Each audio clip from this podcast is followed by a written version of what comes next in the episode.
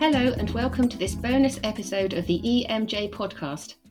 My name is Dr. Brigitte Scott, and the focus of today's podcast is the developments in endometrial cancer research presented during 2023. This podcast has been funded by a medical education grant from GSK. Joining me today are two experts in the field, Professor Ketta Lorusso and Dr. Rob Coleman, who are going to offer their perspectives on the most important research and the latest findings in endometrial cancer presented during 2023. The views and opinions expressed are those of the speakers and not necessarily those of GSK or EMJ. Welcome to the podcast, Professor Ketta Lorusso and Dr. Rob Coleman. On to our first question. The unprecedented progression free survival results from RUBY with dostarlimab and NRG GY018 with pembrolizumab were a highlight in 2023 can you tell us about how these results have impacted endometrial cancer management? Rob, would you like to start us off? Oh, yeah, sure. I would say not at all. No, I'm just kidding. Um, of course, it's changed. It's been such a, um, as you mentioned, it's unprecedented. So uh, it has really had a profound effect. And as, and, and as you uh, may recall, um, you know, when these were presented at the meetings, uh, you know, it was it met with a standing ovation from the audience. And what was most, I think, impactful for me at that meeting was to listen to a patient stand up and congratulate the audience for their dedication to do this. It really drives home the value of what it is that we do with clinical research in trying to move the needle. So these these obviously these results have profound effects because of their magnitude of benefit that we saw in their analytical population. So these were focused studies that were trying to identify whether or not the addition of immune therapy to chemotherapy and use it as a maintenance strategy actually impacted the lives of, of women whose tumors carry these uh, alterations. And, you know, and in, in GY018, um, actually in looking at the proficient MMR population as an analytical subgroup. So it was so, it was just so uh, impressive. Uh, and so um, uh, so impactful and caused the you know regulatory agencies to uh, you know to make decisions on a relatively rapid rapid scale. Ketta, what do you what about what about on your side of the pond? Oh, Rob, I could not agree more. I, I, you know, uh, we studied endometrial cancer for several years.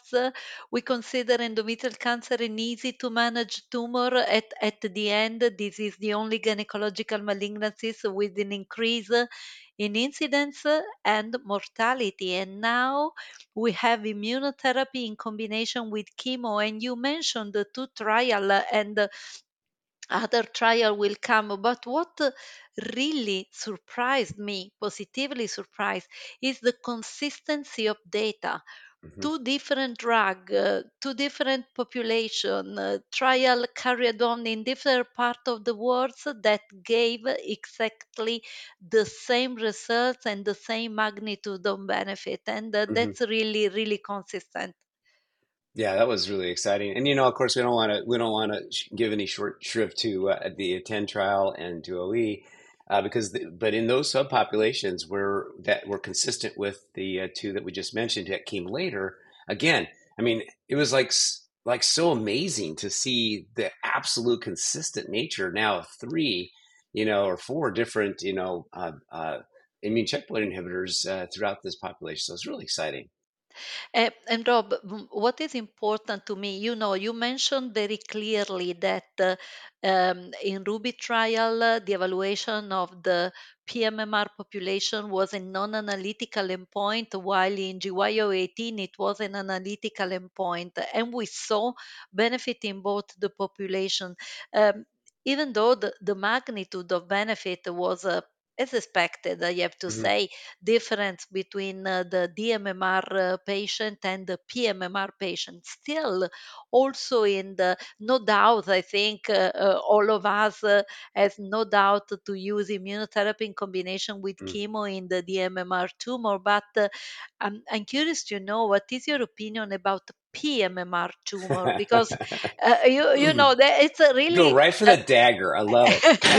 Yes because now, the, the benefit it was there is this hmm was benefit uh, the- as a ratio of 0.54 so there is benefit no doubt about that but uh, still not all the clinicians are convinced about using immunotherapy in the PMMR tumor. What's your opinion about that? Yeah, thanks so much. I, you know, I, I agree. I think that GY018, um, which you made this an analytical endpoint, helped to, um, I think, it, it provides the the confidence that you know, at least from the things that we know that we can balance randomization and things that we can't, that we don't know that are going to be balanced randomization, that at least those were controlled for, and we saw this benefit as you just mentioned. So I think that was really a, a very bold move to do, and I'm and I'm glad that they did it. Of course, we need more information um, as time goes on with overall survival. But again, these were you know the the like we you know not so much as we like we didn't see in the DMMR population, the PMR population across the studies have had a little bit of variation. I mean, some of them look like they're they're all they're all trending, you know, kind of in the right direction, so that they're not as strong as we saw with the DMR population, but they're not as positive across all the studies as we would, you know, as hope. And of course, they're not um, analytical. So all of those other factors, like the, you know, the, although they're stratified for, but there's many other issues there, such as the um, the you know uh, potentially race, the you know the the uh, the proportion of patients with recurrent disease, um, and then you know other factors like we found with molecular testing, like p53 uh, mutation and alteration. So these things these things are not you know controlled for when these things are not when the when the endpoints are not analytical, and and so um, so I don't know how to how to judge them. You know, ultimately, what I think we're going to see is that we have the performance of an immune checkpoint inhibitor in a PMMR situation. Um, so the question is, are there is that are we done, or is there or, or is there now room to kind of improve upon that, or even try a different strategy based on these now new molecular um, alterations in that in that same setting? So so it's kind of like a um, I don't know we, we would call this a maybe a, like a, what we call in baseball a sacrifice bunt. So you got to first base but um, we're not really quite sure exactly is that going to actually end up as a run knock up on score on the board. And I hate to use the American arena. I'm sure this is there's something similar overseas, but you get my point. but I fully agree with you. And also you said PMMR is an heterogeneous population. And so probably this is the starting point. I fully agree with you. And probably we need more information to understand inside the PMMR who are the patients that most benefit. Mm-hmm. But huge step forward, a huge yeah. step forward. Sounds good. So clearly, the results of the um, the Ruby and the NRG GY018 have been practice changing, and it must have been an absolute honour to be there to hear the results announced in March mm-hmm. at SGO. And to Rob, you mentioned hearing from a patient how impactful those results were for the for the patient community. It must have been absolutely brilliant to hear that. It also, mm-hmm. it also sounds like these studies have answered some questions, but they are raising so many more. I mean, you're talking about the subpopulations and the difference in response between the DMMR and the PMMR population. So there is plenty more work to be done in this area, isn't there? Mm-hmm. Absolutely. So um, we talked about the progression-free survival results in the Ruby and the NRG GY018. What about the overall survival data? Um, what, what information do we have about that from those two studies? Um, and what does it mean for patients with endometrial cancer? Ketta, can you tell us about that? Oh, we will see in uh, less than uh, one month at uh, SGO the results, the final results of overall survival of the Ruby, Ruby trial. We saw some preliminary immature overall survival results of uh, Ruby, which were presented uh, in parallel with the PFS final uh, data. it seems promising and it seems to be a trend in overall survival, but for sure now we will see the final overall survival data that were already announced by a press release as positive. It will be interesting to me to see that in my opinion, the overall survival will be probably mainly driven by the DMMR population. Mm, that's what I expect. Nevertheless, the, the endpoint of overall survival, the analytical allocation of alpha was in the intention to treat population. So we will have an overall survival data related to the intention to treat. I mean, all patients, DMMR and PMMR. And for the first time, in my opinion, after several years, we will have a, a drug that in combination with chemo increase overall survival. And, and that's really, really a practice changing treatment. Yeah, I um, I agree. Uh, of course, I agree. And um, and you're um, I, I just love how you you know kind of how you say you know how you emphasize the issue about analytical. You know, I can remember a couple years back where we never really actually paid attention to what was really analytical or not. It's just whatever showed up on the KM curve, and we were saying, "Oh, that's that's for real." But you're right. In all of these trials, and we haven't seen GY018 obviously yet, but but for Ruby, Attend, and then the two arms of DuoE, you know, overall survival was an analytical endpoint for the on the entire population, for the intent to treat population. And so we've been very careful in this podcast to to call out those for which there was directed you know, alpha for the analysis versus exploratory groups, which would help raise, as you, as you mentioned, the the hypotheses that we want to test going forward. And so those are really super important to distinguish because we can come to false conclusions by going down that route. Route. So as Ketta mentioned, the the the uh, the we're really excited to see uh, the updated data on Ruby. Um, and as we know, it was positive. This was an analytical endpoint in the ITT population. So this this will be obviously you know very important. And I love to talk about overall survival, but what I really what I really like to even talk about even more is, and I hate to even use this, but cure. Are we curing Ketta? What is your opinion? Are we actually curing patients with metastatic or recurrent endometrial cancer? And, and, and what I mean by that are the tails of the progression free survival curves are very flat. Yeah. So, you know, over time, obviously, this will, we'll, we'll see this, but are we actually curing patients? Uh, you, I, you know, I think yes. I think yes. If you look at the the curves of uh, uh, PFS in DMMR population, after Yeah, one year, the curves flat completely. There yeah, is a plateau, and we have no more events. And uh, you know, in a metastatic disease, if you have no more events in two years or three years, I, I think we can consider this patient cured. it's it's Um, it's it, it amazing, isn't and it? and Yeah, this is incredible. This is incredible. We are lucky, Rob. We are I know. living an unprecedented moment in the treatment of endometrial cancer. Oh man, and you know, I mean, you and I both uh, we we spent so much time trying to get interest in trying to this disease, trying to move the needle, and we just did chemo after chemo after chemo and got nowhere. And now, just just unbelievable change in the landscape. So Yeah, it's really neat. yeah, yeah. Mm-hmm. Yes, I can imagine you probably didn't envisage saying the words cure and metastatic Yeah, cancer in the same sentence before before the amazing results in 2023.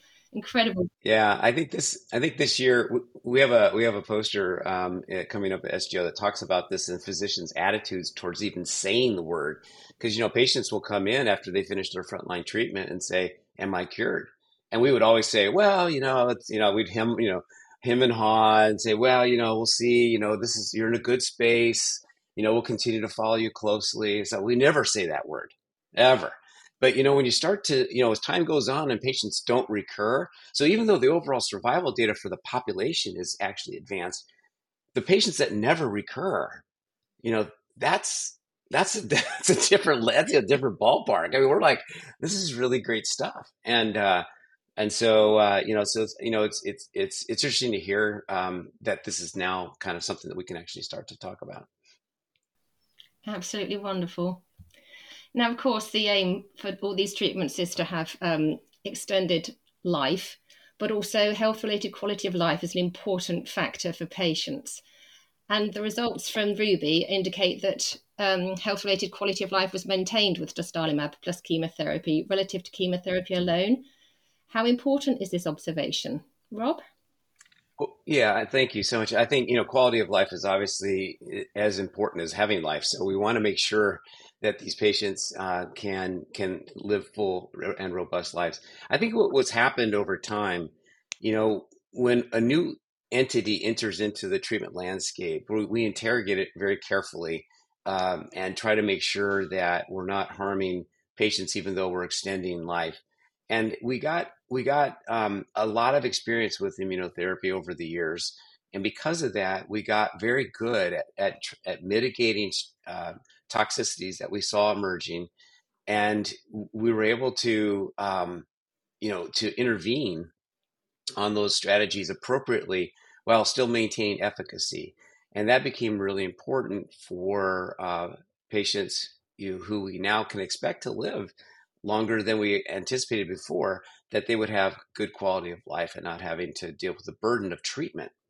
Uh, and so I think that, you know, I can remember when we first started doing immunotherapy trials as single agents that, you know, we had several patients that would end up in the hospital, uh, that we would monitor them, you know, for liver toxicities and all kinds of immune adverse events.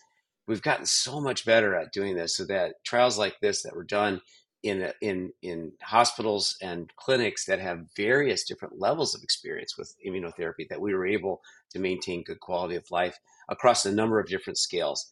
So um, it doesn't mean there's no toxicity. It just means that we're able to mitigate the impact of that toxicity in a way that um, allows patients to enjoy good quality of life.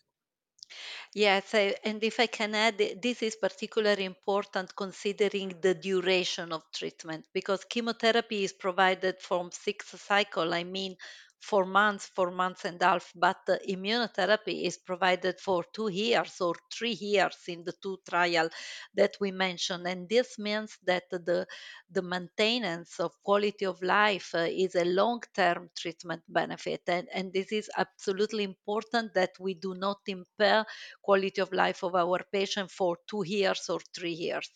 Mm-hmm.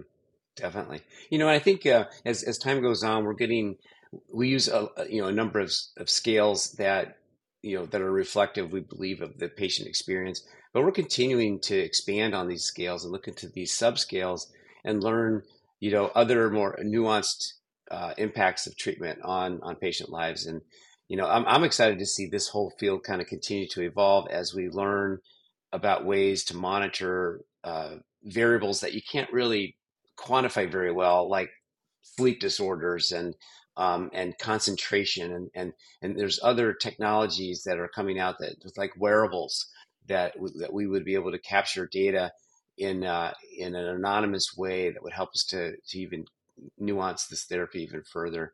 But it's so important that we get it right because right now the the the, the survival raw survival data looks so good. So what Ketta just mentioned is super important, I think, to um, uh, you know to the patients to be able to to to uh, provide the best opportunity for a, a, really good quality of life. So it sounds like the quality of life uh, research is taken an, an, important step in terms of thinking about digital therapeutics and wearables and looking at the different sort of subcategories of quality of life. It's all to benefit the patients, isn't it? It's all to understand their experience, and then the clinicians mm. can advise, inform accordingly to, to help them live even better lives. Wonderful. Mm-hmm. Okay, what information was gained in 2023 from other phase 3 studies, such as Duo E, and where does this fit into the overall picture for endometrial cancer management? Ketta? Oh, DuoE was a very interesting trial, in my opinion. It was the first time that we used PARP inhibitor in endometrial cancer in combination with uh, immune therapy. And the trial provided a significant increase in progression free survival with respect to chemotherapy alone in the first line setting of advanced disease.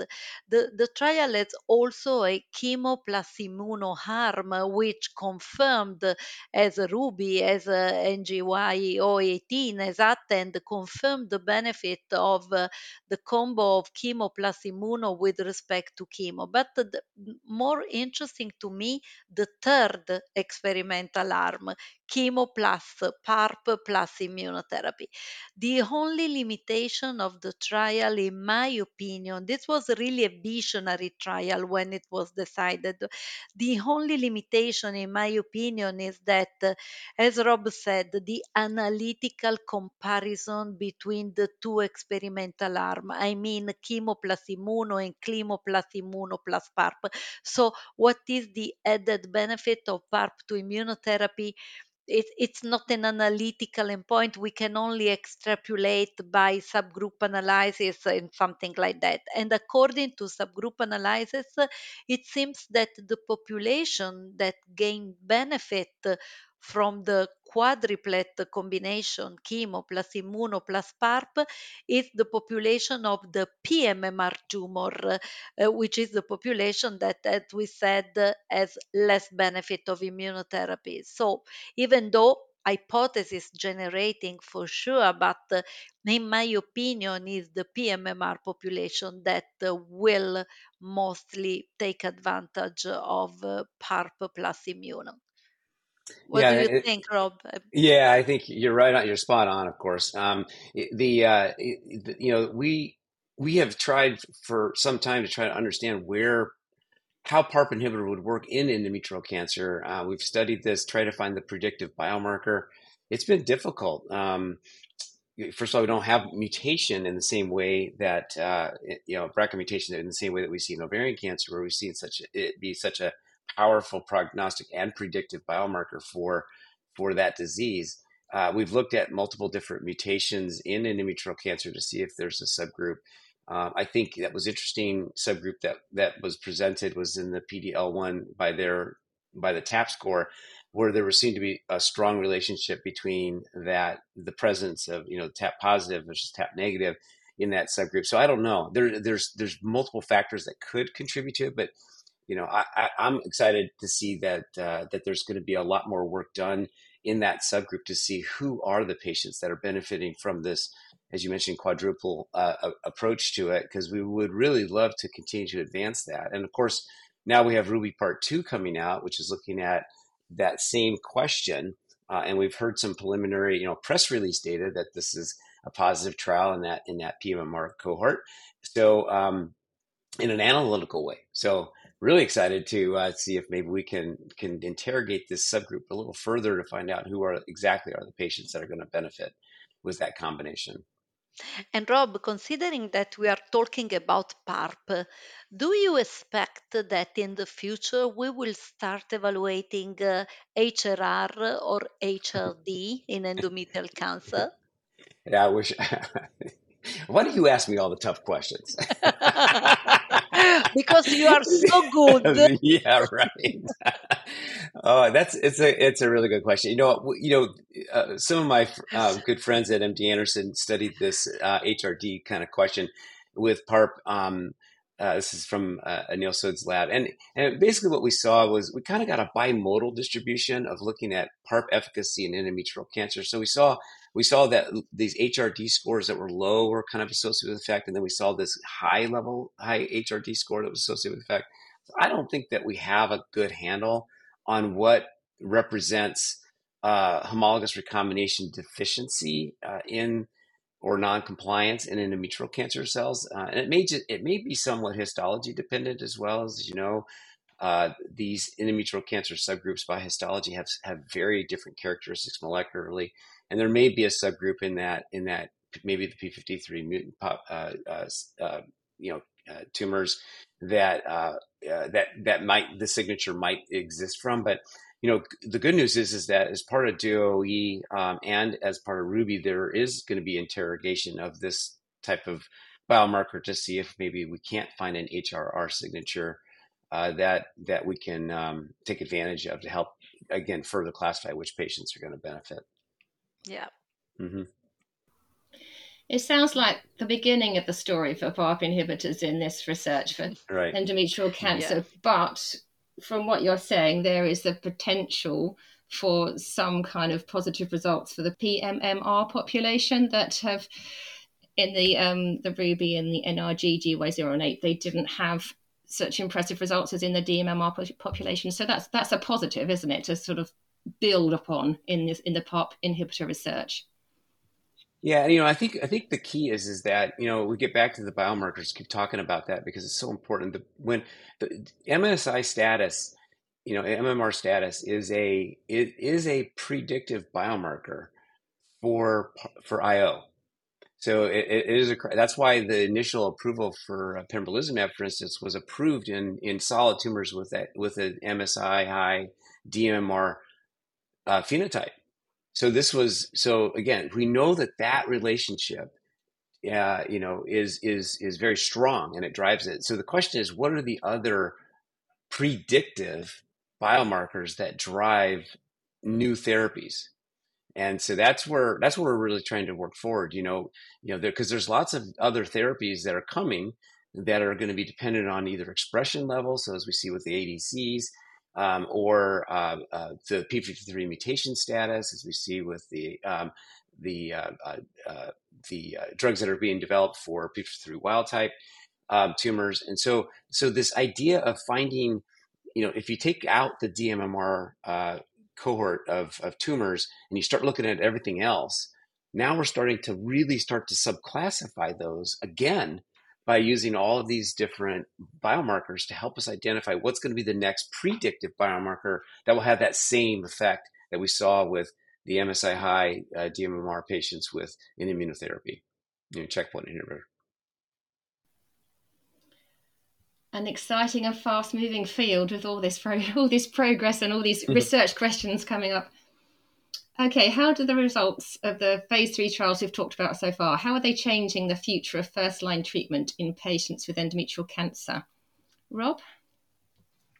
Well, I think they're, you know, as we mentioned already, they've already entered into the uh, formal approval, uh, both by EMA and FDA for this for certain subgroups. So it's already it's already changed the landscape. And so now our now the because of that, now we're starting to think about how we address patients in the PMMR uh, category, as Ketta mentioned so nicely, with different therapies, whether it be uh, with PARP, whether it be with p53 wild type targeted drugs, whether we use drugs that are targeting HER2.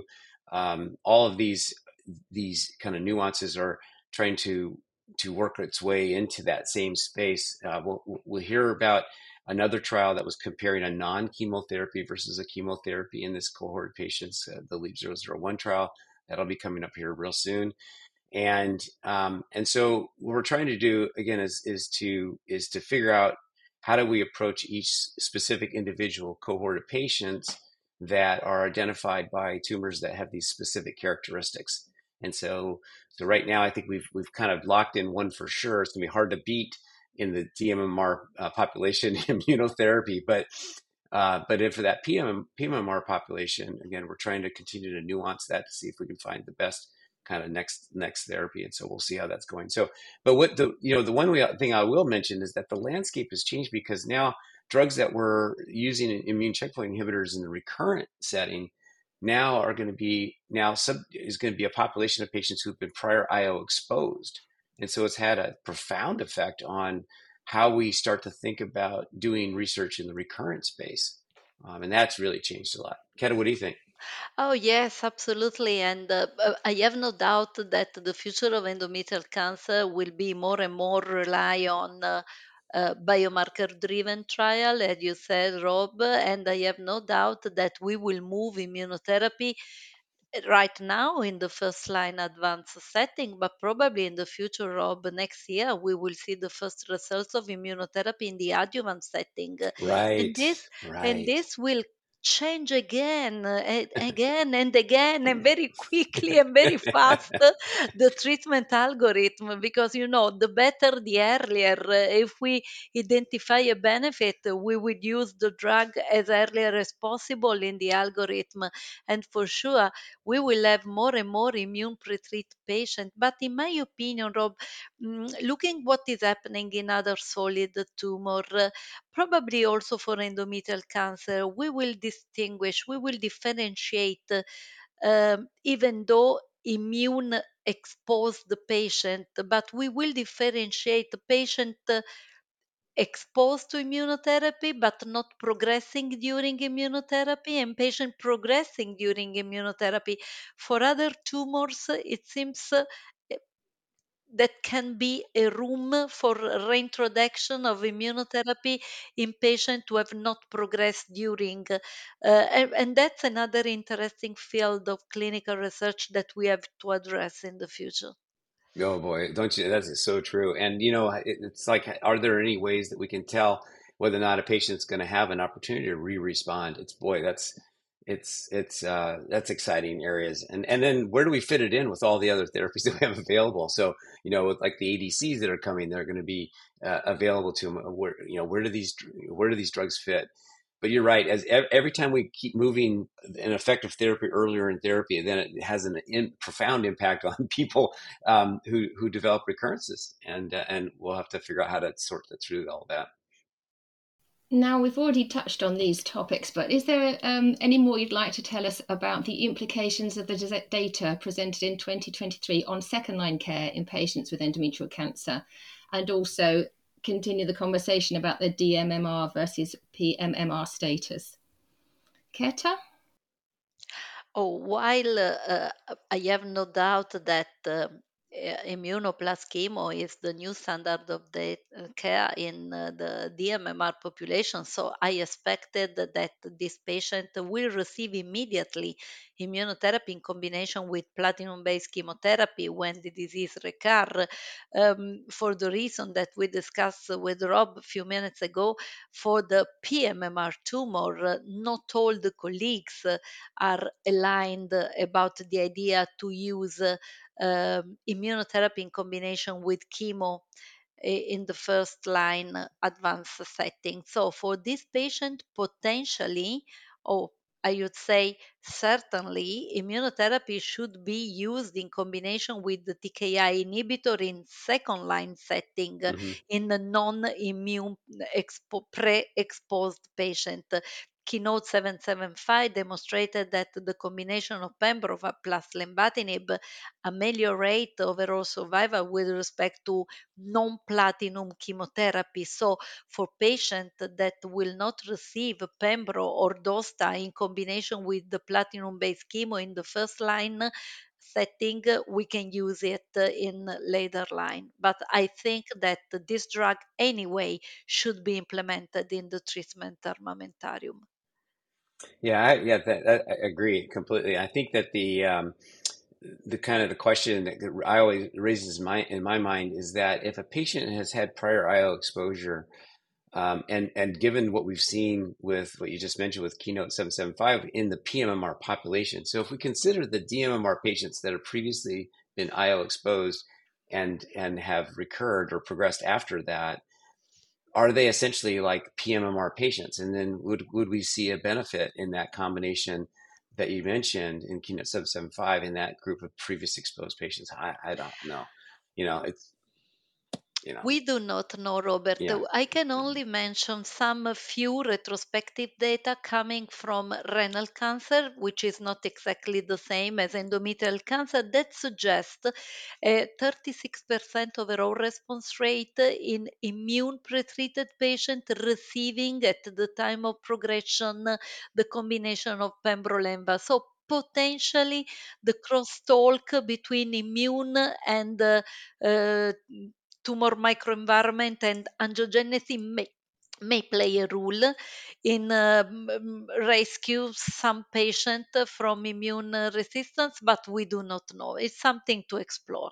Yeah, yeah, and I think you know we've had these cases that um, anecdotal cases of patients who have progressed on single uh, who have progressed during their maintenance phase who were then added uh, the TKI uh, lenvatinib to the uh, to the regimen and got a response. And there's a recent report from uh, um, uh, the Cleveland Clinic about in, in, this very small cohort, again anecdotal, very small cohort of patients that seem to have a response rate after in, in that exact setting where they've had previous exposure. And of course, you know we do we know uh, from uh, Ignace Vergote that um, that uh, has single agent activity. So the question is: Is there something about the combination, or is this just lenvatinib working? You know, so we'll we'll we'll see. Yeah, there's so much so much work to be done there. you've both been very clear about how important biomarkers are for um, diagnosis and treatment decision making in endometrial cancer. Were there any molecular profiling or biomarker testing or, or early phase studies in endometrial cancer presented during 2023 that caught your attention? Rob? Yeah, I think most of us, um, I'd say that probably the one that caught my attention the most was what uh, uh, Mansoor uh, Mirza presented with Ruby with respect to the subgroups, and um, particularly the p53 mutated uh, tumors versus the wild type tumors. There seemed to be, again, this is hypothesis generating, but there seemed to be some suggestion that um, in the setting of a p53 mutation, there seemed to be a, in, in the PMMR cohort, there seemed to be a strong treatment effect um, with the immune checkpoint inhibitor. And this is pretty interesting. Actually, dug into this a little bit and found out that um, p53 mutated tumors can have higher uh, uh, tumor-specific neoantigen loads, even as even if they're not MSI uh, high. So, so there may be something to that effect that is helping to drive the benefit in the PMMR cohort. But equally interesting was that the p53 wild type cohort itself really didn't have very much of an effect of the seemed to have a very strong effect with uh, with the uh, immune checkpoint inhibitor, which opens up an opportunity for p53 wild type uh, targeted therapies such as selinexor and the um, uh, MDM2 inhibitors that are being studied in the in the um, uh, in the um, uh, currently as ongoing trials so uh, navtemadlin. So there's it's it's it's really again it's like I said as, as we continue to sub sub categorize these these tumors, it provides some interesting opportunities. Um, I think one other uh, biomarker uh, driven um, opportunity that we saw last year was the uh, was the activity of uh, trastuzumab deruxtecan in in um, in in but not only carcinosarcomas but also in our um, uh, endometrial cancer that express HER2. Uh, and uh, this looks also very active, um, and of course is now being rapidly developed in uh, in the recurrent space in multiple trials because the, of the really exciting, you know, 40 and 50 percent response rates we saw uh, as as single agents. So I think those were the ones that were really memorable to me. Chiara? That's impressive. That that's impressive. Uh, uh, the two uh, example you mentioned, selinexor in p53 wild type and trastuzumab deruxtecan in HER2 positive endometrial cancer patient, if you look at the curves, are identical. So I mean, it's a target agent uh, mm-hmm. with a predictive biomarker well identified and the results are incredible but there are other top other biomarker uh, in my opinion uh, uh, rob that we will explore in the future you saw the preliminary results with adc targeting folate receptor alpha in endometrial mm-hmm. cancer and some preliminary results of adc targeting trop2 Mm-hmm. biomarker in endometrial cancer. I, I think th- these two drugs uh, probably in the future may provide uh, interesting data. And uh, mm, the two trial I mentioned are for immune pretreated patients. So we assume that patients will receive immune checkpoint inhibitor in combination with chemo, and we are exploring what offer after immunotherapy with the mm-hmm. antibody drug conjugates. Absolutely. It's very exciting. And it's again, it's really interesting that we have many companies that want to develop drugs in this space. So we're so so so grateful to uh, the partnership that we have to bring these new agents to our patients. Wonderful. And on to our final question. What developments in endometrial cancer research do you hope to see in 2024? The big question. Ketta, would you like to go first? Oh yeah, you you know, we would like uh, my, my dream uh, is to cure patient and probably we are very close to do it. And my second dream was the possibility to offer a chemo-free treatment to our patient, but unfortunately we will see in ESGO in uh, three weeks uh, the results of LEAP-001 trial comparing uh, uh, pembrolizumab versus platinum-based chemo, and unfortunately the results were announced as negative. Still, still the dream is on because we have uh, Rob mentioned two studies uh, exploring immuno versus chemo in the DMMR population, and probably if uh, immuno reported to be better than, than chemo. And we know that the control arm in this two trial probably is not more the standard but uh, if immuno reported to be better we report to be better than chemo i'm sure we will have uh, several patients that will request chemo free treatment in the dmmr population yeah, I think that's going to be really, really important. Um, yeah, those. Yes, I'm very excited about that, and I'm. We're hoping to see again, as you mentioned, the p53 wild type as a biomarker for these two uh, two agents, uh, navtemadlin and, and selinexor. Uh, I would. I'm really hoping to see that because, as you mentioned, the the curves in the subgroup analysis uh, uh, from the Siendo trial looks very, very much like what we're seeing with the uh, immune therapy in the DMMR population but I think um, you know also further expansion of all of this these ADCs. Uh, you mentioned uh, you mentioned several of them. There's and there are more coming. So I think those are going to be really interesting to uh, to start to interrogate. And then I think this you mentioned kind of that uh, when we talked about PARP. You know, are there other cell cycle regulators that we might see some activity for? And so we've obviously worked, seen some preliminary evidence with WEE1 um, inhibitors with a couple of different drugs. Uh, that seems like there's some activity there. Uh, and we've also started to see some initial uh, uh, uh insight into uh, other check DNA checkpoints such as ATR and check one and check two. So these again are, are um, again early, but starting to interrogate even further into these subgroups where we could start to find new new agents that could be identified in that exploratory nature to bring forward so that we can ultimately change uh, outcomes for our patients.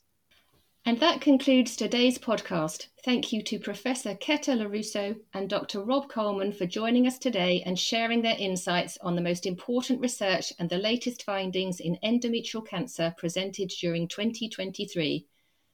Remember to visit our archives for plenty of great podcasts covering many health related topics. For now, stay safe and stay well, and I hope to have you back again on the EMJ podcast very soon. Until next time, take care and goodbye for now.